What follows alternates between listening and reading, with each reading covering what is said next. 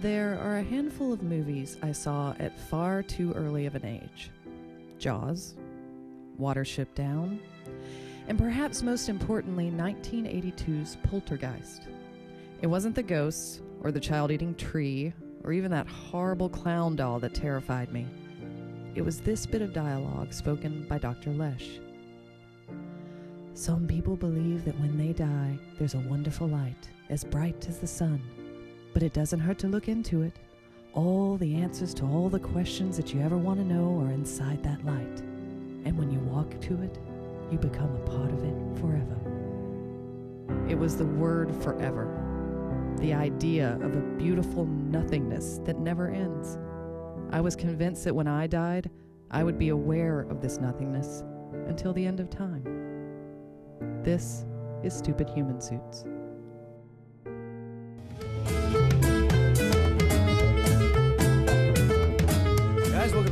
Human Suits. This is a show about the experience of experiencing being human, which is kind of a heady topic. Uh, we're going to talk about the things most people don't want to talk about, the about death, co- uncomfortable subjects that you wish you could talk about with others, but maybe you don't always get to. This is a place to talk about that, or the terror of thinking about those things. Uh, but it's not just about death, it's also about how we perceive uh, this world in a manner limited entirely by our senses and our ability to uh, manipulate objects and our clarity of thought, all of which we can only do through the narrow cipher of our bodies and biological chemistry or our stupid human suits. Welcome to Stupid Human Suits. Yay! Yay! It, it's uh, you neglected to point out that it's going to be really fun. Yeah, it's gonna. It is good. Well, I, that's why I went. Yay! Oh, that's right. That, That's that a an indicator. cue any human would take. uh, all right. Uh, this is my wife, Carol Hartzell. Hi, I'm Carol, um, and this is uh, my husband Sean. We are the hosts of Stupid Human Suits. Um, Yep. We are comedy people. We work in comedy. yeah, and um, we are uh, uh, old and, and feeling our, our bodies. The, Um, t- the clock is ticking pretty much every single day. Um, and we're also not that smart. Yes. So, something we want to do on the show is invite much smarter people. And we are very fortunate today to have one of the smarter, stupid human suits out there uh, who with us today. Uh, David J. Helfand is here with us. Uh, did I pronounce that right? Yes, you did. All right. Uh, David J. Helfand is a faculty member at Columbia, Uni- Columbia University. I can't even say words. Columbia University. David J. Helfand is a faculty member at Columbia University. He's been there for 39 years. He served half of that time as the chair of the Department of Astronomy. Uh, he was also the president of the American Astronomical Society. He's published 200 papers. I mean, this guy's a, this guy's a beast. this guy's totally a beast, and he's uh, also the author of a book that came out in January, "A Survival Guide to the Misinformation Age," uh, which you should pick up right now. David, welcome to the show. Thank you very much. Pleasure to be here. Thank you for slumming it with us for, for a little seriously. I don't even understand like you're saying yes to this. I'm humbled. Um, do you, would you uh, just as a way of introduction? Um, do you want to tell us a little bit about yourself, about the book, um, just so our audience gets to know you a little bit? Well, the book title arose before the current political campaign, believe it or not. Fair. But very apt. Uh, but it, I think, is an accurate description. Most people think we live in the information age. I think we live in the misinformation age. Uh, there's a reason for that. For most of human history, information was very limited, difficult to access, and expensive. Uh, you know, the medieval monk copying Aristotle by hand by candlelight and then putting the book after a year and a half in the monastic library where no one had access to it. That's limited information, difficult to access, and expensive. But today we live in the opposite cir- circumstance.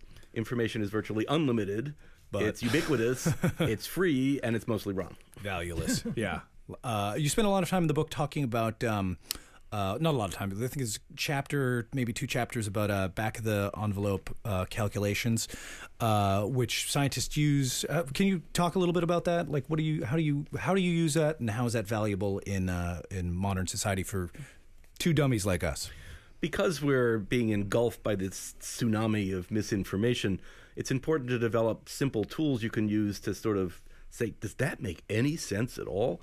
And one of those is doing a rough estimate that is short enough that you can fit on the back of an envelope, which is why it's called the back of the envelope calculation. Uh, and it allows one to say when some politician makes a claim or some person on a TV ad makes a claim. Or like Donald J. Trump Jr. saying, I was trying to Syrian avoid that, refugees but- like three Skittles in a bowl. um, you can make an estimate and say, does that make any sense at all? And often the answer is no. Well, I, re- I was reading. I was reading the uh, the example of, uh, that you have. That you, I think you posit this to some of your students about um, how to calculate how many piano tuners there are in New York. Which I read it, and then at the end of it, I still couldn't do it. I was like, I just read this, and I'm still having trouble. How do you? Can you like, just for shits and giggles, could you walk us through uh, the basic process of how you would do one of that specific calculation? Sure, that's that's not an original one. That's uh, Enrico Fermi, the great Oh, Italian that's right. physicist Yes. who uh, made up that problem. And it turns out it's very useful for my students. They think I'm crazy when I give it to them, but then it turns out that all management consulting firms ask questions like that in interviews, and so my students are very good at that. Uh, yeah. So how many piano? I, I don't know. There, is there a million? Yeah. Well, probably not, because there's only 8.5 million people in New York, and one out of eight people you meet is not a piano tuner, right? Right. Uh, is there one? Well, there's probably more than one, because there's a lot of pianos in New York. So you just have to say, what do I know? Well, I know there's eight and a half million people in New York. Done. I know in my building only a couple people have pianos. Right. And I live in a slightly nicer building than a lot of people in New York, so maybe it's 1% of the population has pianos. I don't Mm-hmm. know. But that's still 85,000 pianos. And they say, well, how often do you get it tuned? Well, last time I had mine tuned was about eight years ago. But, you know, people that care Yeah. get their pianos tuned sort of once a People year. People on the and- higher end who want it all the time. yeah, and you know, at Carnegie Hall, probably every week they get it tuned. Yeah. Uh, so then you say, well, gee, all right, how long does it take to tune a piano? Well, it takes a couple hours. So you could do two, three pianos a day, four pianos a day, and multiply by the number of days you work in a year. So Yeah. that's a thousand pianos, and so maybe there's 85 piano tuners because they have to tune a thousand pianos. That is And he just said it, and I'm still tr- struggling. no, Like, I, I I sort of get it, and I think that is the limit of my knowledge as a human being is, is getting that concept. yeah, the the thing that you just rattled off is as high into the sky of science as we will ever go. Uh, well, thank you for that. Um, yeah. Oh, that's wonderful. okay. It's refreshing. So, all right. Then, speaking of misinformation, Mm-hmm. um, kind of uh, getting to the, the the topic of this podcast, something that there's a ton of misinformation or, or just differing points of view about is death and mortality and and and Yeah, what there's comes there is after. no topic with more misinformation about it out there than death. Yeah, and I, you know, I grew up very religious. I have uh, different points of view ab- about it now, um, but also I have just the fears and anxieties that a lot of humans have. Mm-hmm. So I, I spend a lot of time sort of dwelling on it, but not dwelling on it in any way that's productive. So uh, that's part of I think what we're we're doing this for. So one of the um, first questions I'd like to ask you, and I, I think we'll probably ask most people who do this, is um. Do you remember uh, when you first um, learned what death was, realized it would happen to you, it happened to everyone you know? Like, it, it, is that an actual memory you have? Well, I don't think one can understand what death is until the moment one experiences it, which is a point at which, of course, one ceases to be able to understand anything. so, therefore, it's an ununderstandable. It's like a life event horizon. It's, it's, it's very good. Yeah, look at me, Mr. Fake bell. Science Guy. But I do remember, and the fact that I remember it is interesting, having a very vivid memory of standing at the sink when I was probably five or six years old.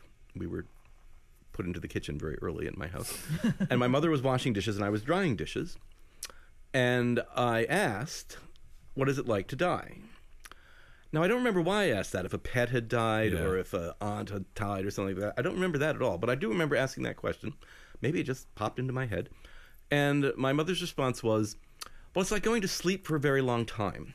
And I remember putting my head down on the counter and pretending I was asleep. That's great. Now, what's fascinating is that I remember that. And the fact that I remember that means that a bunch of neurons fired intensely at that time, such that they produced little dendritic spines along the dendrites, such that the axons could tie lock into them very tight. And those synapses made 60 years ago are still there, and I can recall that memory. Now, have I edited it? Possibly. Yeah. Can I remember all the details? Obviously not, 'cause I don't remember why I asked the question. Uh, but it's something that I remember because of the electrochemical activity of my brain. It just went right into your long term. Does does that mean that you?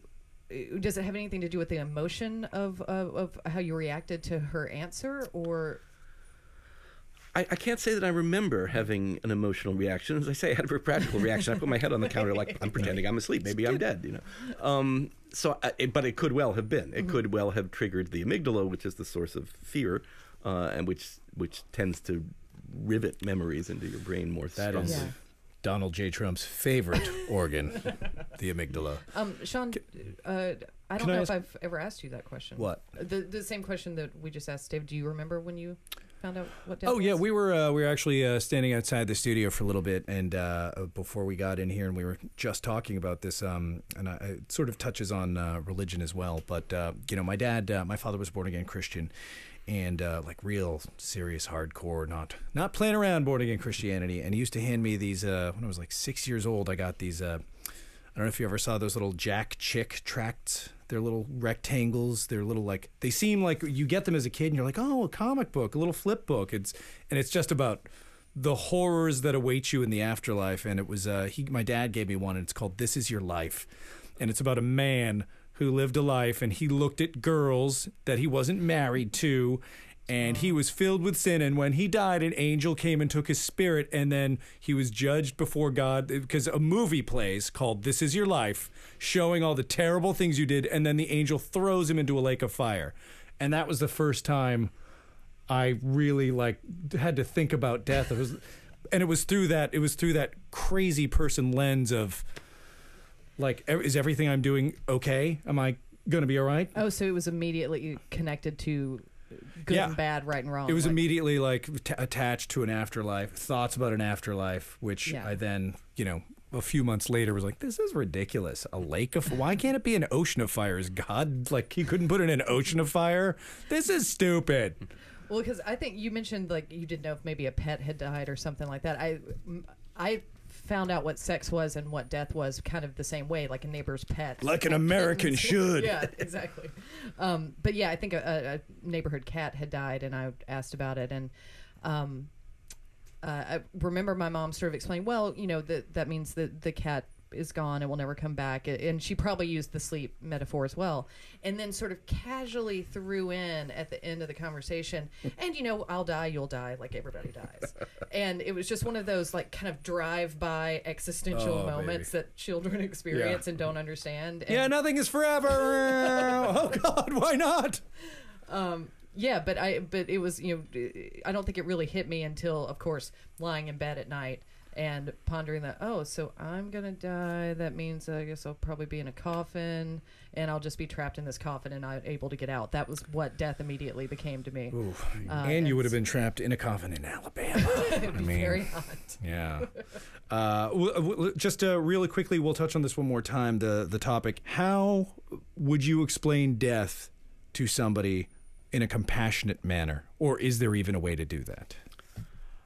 Uh, if you ask my wife, she'd say I'm not known for my compassionate manner. But doctors, of course, have these elaborate definitions, and the law even has elaborate definitions of death. But it seems to me the obvious definition, since everything you experience, remember, hope for, etc., comes from electro electrochemical activity in your brain, it's when that activity ceases.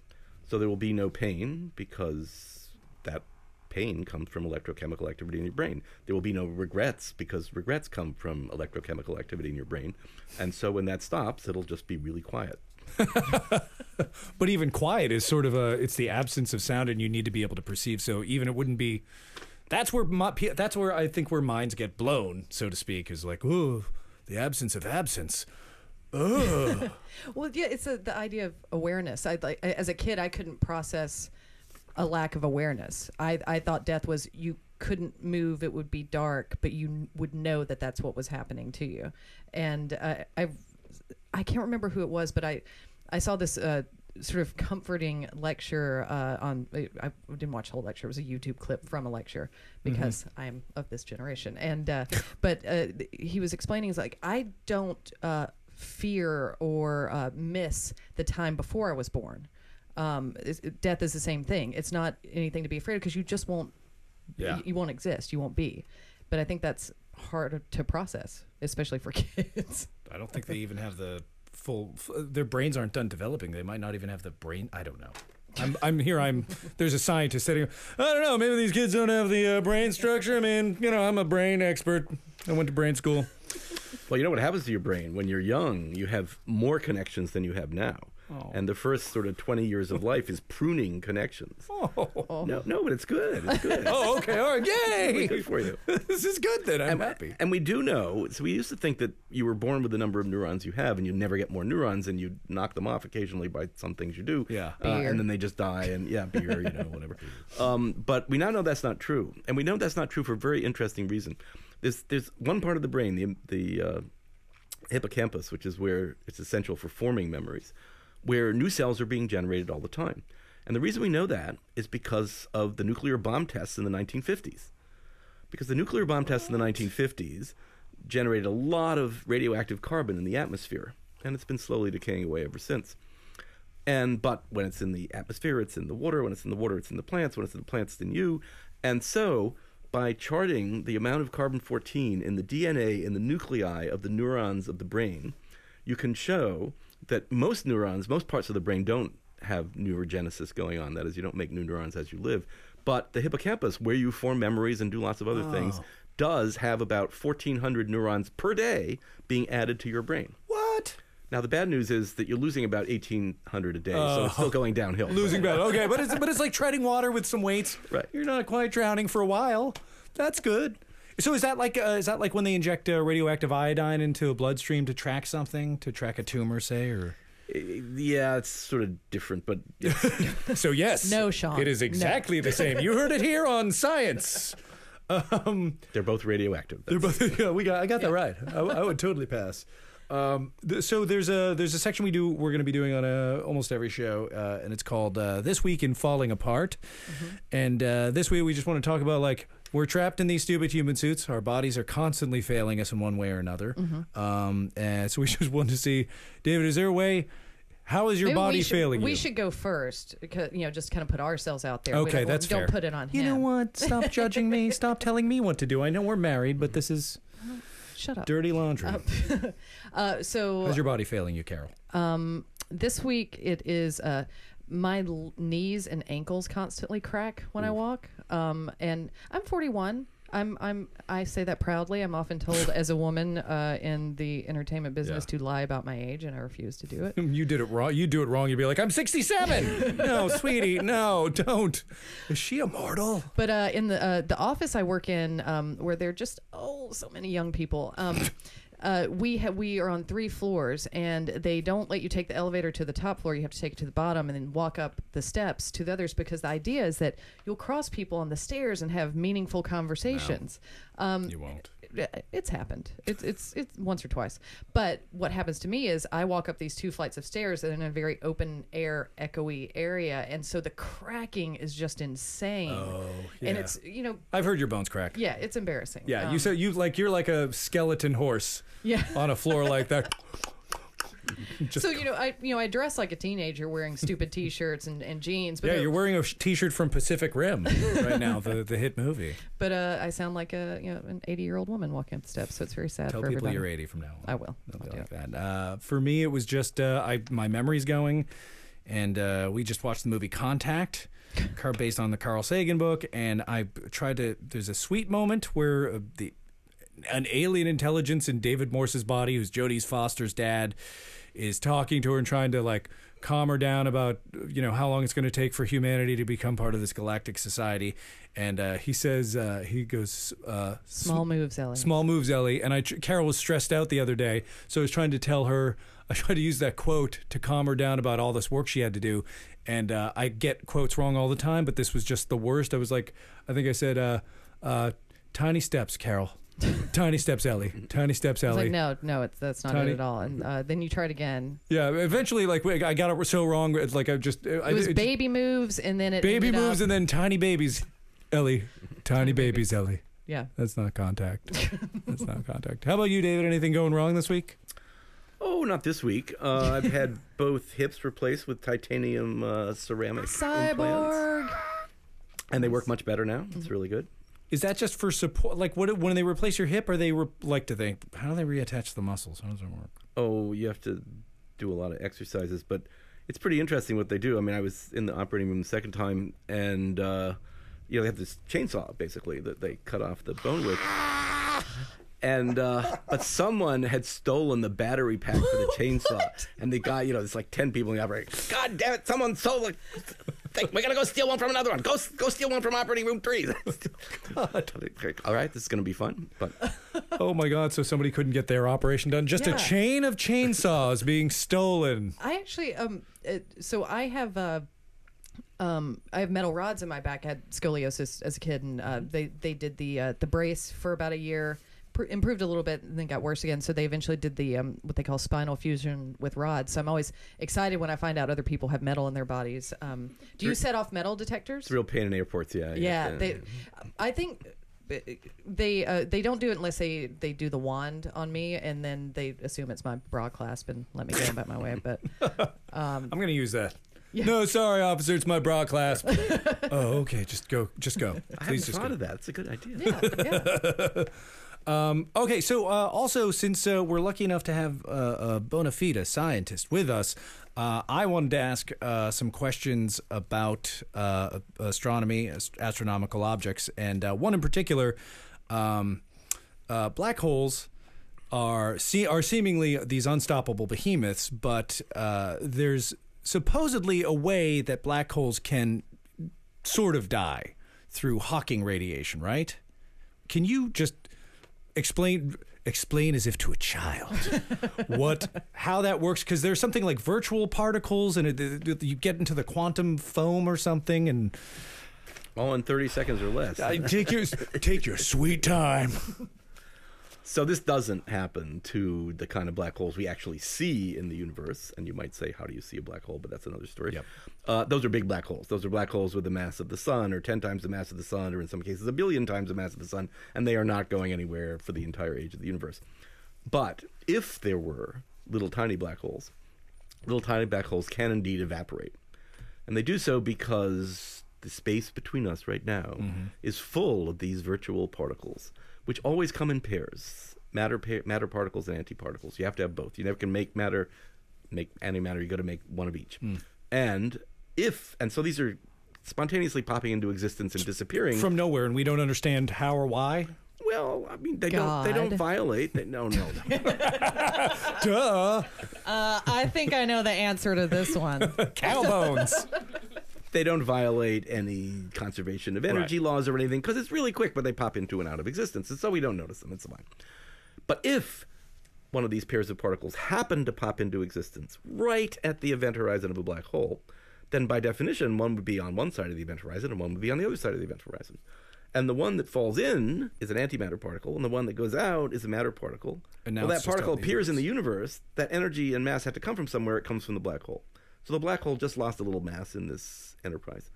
And if this goes on for billions of years, eventually the black hole shrinks and shrinks and shrinks. First it fits in your pocket, you know, then it fits inside a thimble and fits through the needle of the eye of a needle, and it gets smaller and smaller and smaller, and eventually it can go poof in a burst of gamma rays as these virtual particles. and it could only be like a, a super tiny black hole the supermassive black holes it would take longer than the age of the universe to Longer than a trillion times the age of the universe. Oh. Well, I think that brings me to the next sort of question I wanted to ask you. Uh, it's it's about one of the one of the things we have trouble with, the most trouble with in our stupid human suits, is the the various concepts of scale, going to the very small to the very large. How do you, imp- like, as a scientist, as an astronomer in particular, who deals with things on a cosmic scale and numbers so large, they're just they're just ridiculous. How do you do you are you able to slip into the mindset of dealing with the cosmic scale or the the super micro scale uh, easily, or is it something you have to like work your mind into? And how do you teach your students how to get into that mindset? Well, the mindset requires numbers, but you teach it with analogies. So, for example, in the beginning of my syllabus for this semester, when I'm teaching a course called Earth, Moon, and Planets, Oh, I've heard of those. which is about our solar system. Good, that's very good. You've heard about our solar system, Did God create those? and our solar system's pretty big. I mean, it's a couple billion miles to Pluto, right? It's it's, it's big, um, but in terms of the universe, I said that if New York City were the universe, then the part we're going to study is a little square on the top of my desk that's one three hundredth of the width of a human hair on a side. That's our solar system that's billions of miles across.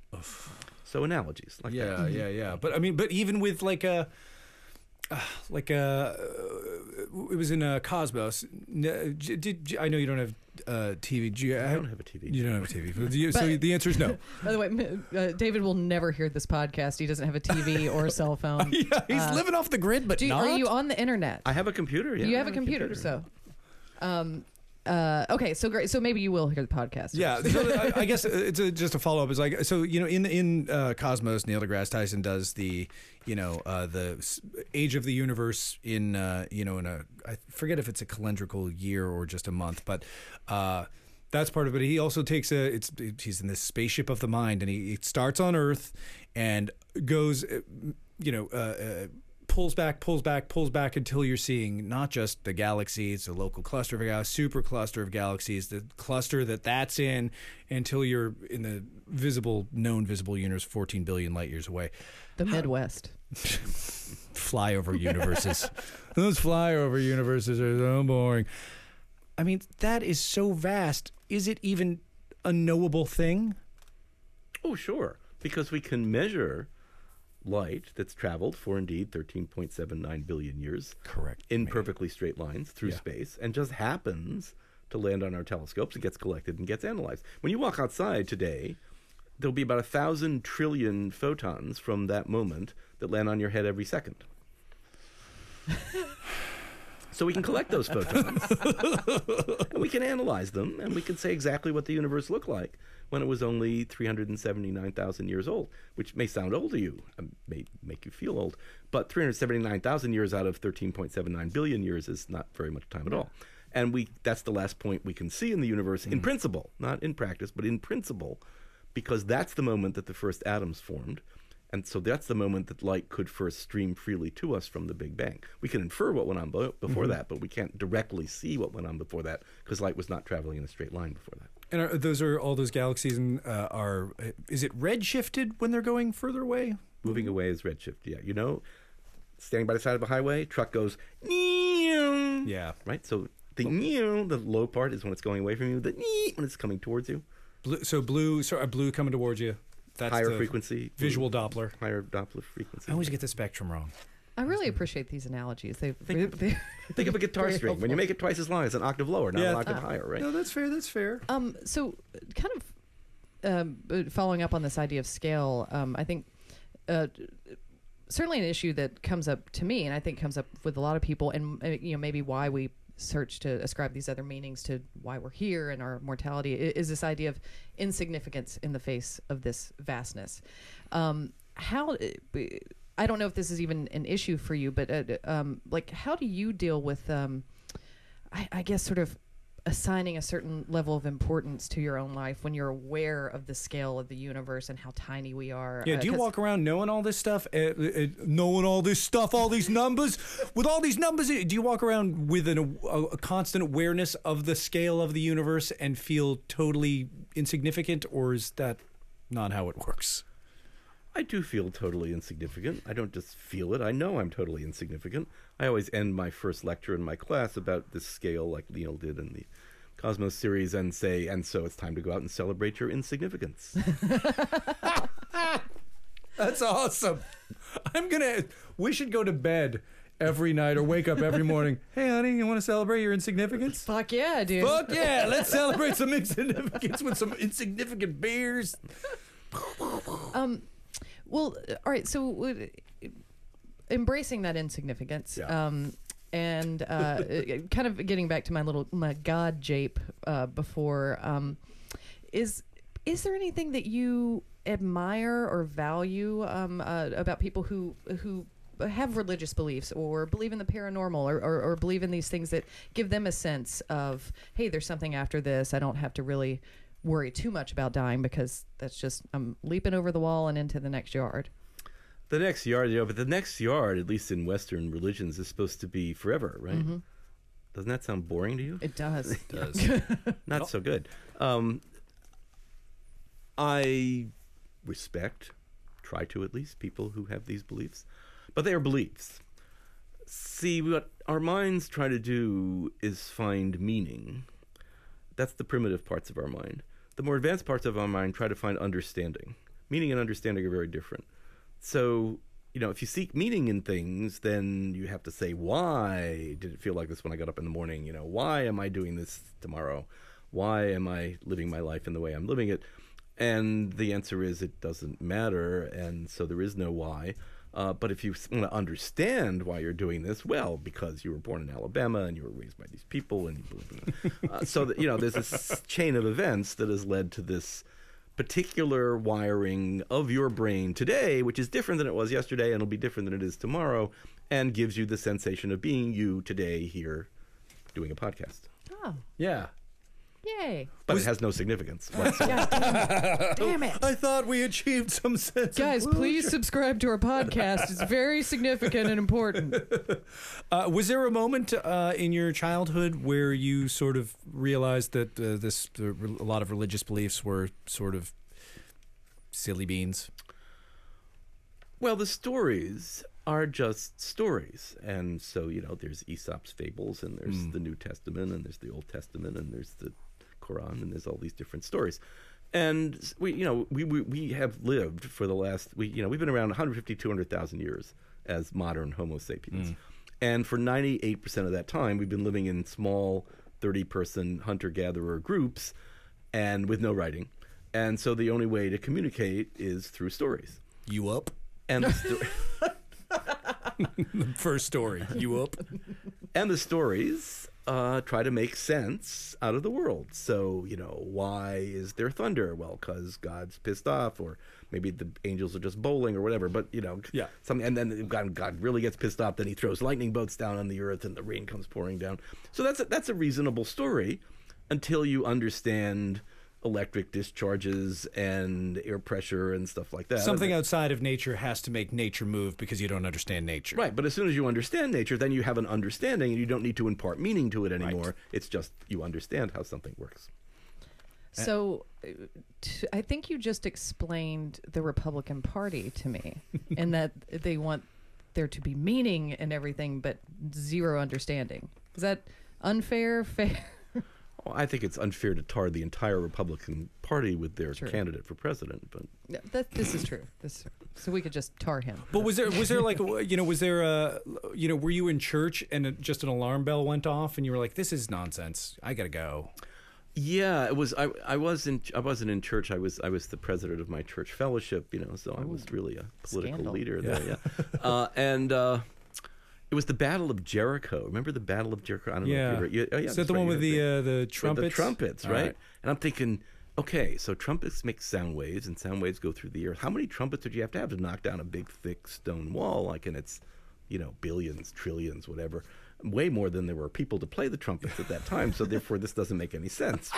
Do you have the envelope out at this point as you're working? yeah yeah we, it's a tiny little kid envelope I had a um because obviously I went to Sunday school and uh, I had a moment like that um but specifically related to the topic of dying uh my Sunday school teacher was sort of explaining what heaven would be like and um she she had this theory and i don't know uh, uh, probably because i didn't follow up because i disliked the idea so much but i think she just pulled it out of her ass. I don't think it even came out of the bible but what um, she said that when i died and went to heaven i wouldn't know any of my friends or family we would all just be spirits so you wouldn't recognize them as your friends or family and i That's i awful. recall that as the first moment where i was like hold up i don't know if i'm you know on board with this value of the afterlife yeah, well, i and a couple of things happened in that moment. One, I thought, well, this is bullshit. This wasn't what I pr- was promised. I probably didn't think bullshit. I was very, very good kid.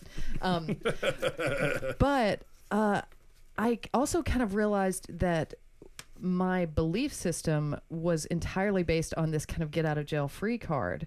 Um, I wanted to believe that after I died, there would be this place where me and my family and friends would all be, and we would live forever. And I, you know, it's a long time, but we play basketball or something. Um, so the one that idea of this sort of familial thing that could go with you was now wiped away. But also, I I was trying so hard to believe just because I wanted that, and I that's when it started to fall apart for me because I realized my own motivations in Yeah. what I was going to church for and, for and trying to yeah yeah looking for meaning in all the wrong places yeah. I still kept going to church camp though because you a lot of make make out sessions and stuff. Yeah, Well- that was good. Stuff. stop talking about church kissing it's gross Uh, all right, well, we got to wrap it up. Before we go, we want to leave you guys on a little bit of a happier note. Uh, so we have a section called "Don't Worry About Don't It." worry about it. Don't worry about it, which is where we want to leave you thinking about something happy, where we talk about something that made us forget about death this week or recently, and the fact that we're all gonna die. Carol, was there something that wasn't horrific for you recently? Um, I had a really great bowl of pasta. I, j- you That know, counts? like wasn't doing carbs, but this one day I just Mm-hmm. I, I did it up, and uh, I kind of felt okay about things for a while after that. Hey, this bowl of pasta is significant. yeah, you know, you got to treat yourself Yeah, sometimes. Pastafarian. How about you, David? Anything that sort of drew your mind away from our insignificance for a bit?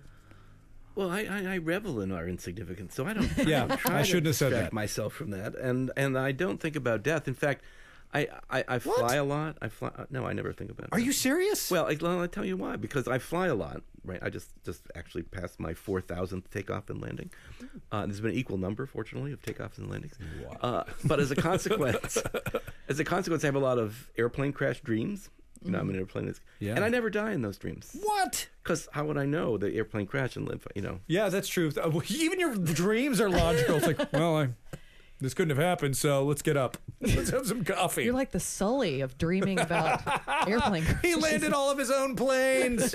you bastard. What about you? What? Uh, just uh, we have a little terrier dog named uh, Fenny Fenchurch for short, named after uh, one of the characters in the Hitchhiker's Guide books. Um, the little girl who figured out how to save the world right as it was blown up. Um, and uh, I was rolling around on uh, a tennis ball on my shoulder when I was on the floor because it was uh, all sore. And uh, Fenny just came over. Uh, I thought at first just to be like to comfort me, but she was just trying to get the tennis ball, and she does this thing with her one of her paws. We call it thunder paw, and she just puts it on your shoulder to let you know it's time to play. And she just kept doing it while I was rolling on this. I just started cackling. I'm on the floor like, Fenny, stop. And she just, you tell her to stop, she does it more. And my back actually felt a little bit better after that. And I played with my dog and it was okay. Yeah. That's so that's it. nice. Well, um, David J. Helfand, thank you so much for being here. I think we're gonna. Um, it won't work, but we'll endeavor to be more like you and not worry about things so much, Yeah. and uh, maybe try to be smarter. I don't know. Yeah, yeah, maybe. I don't know.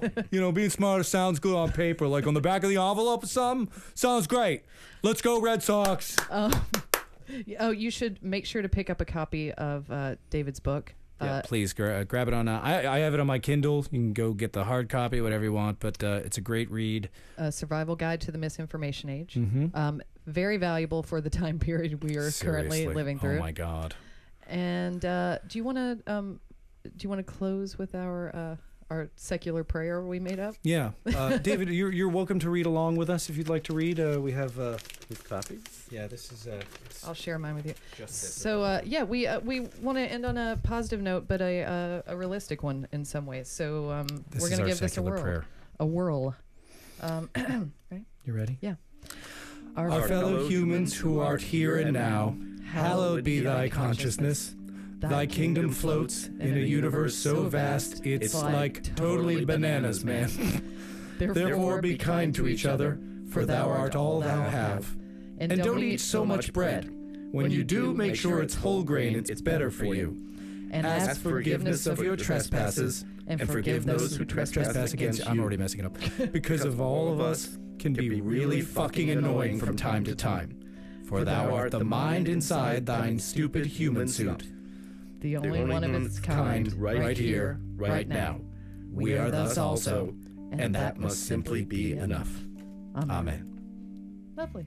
Guys, this has been the first episode of Stupid Human Suits. Thanks for listening. Bye. For more shows like the one you just listened to, go to cavecomedyradio.com.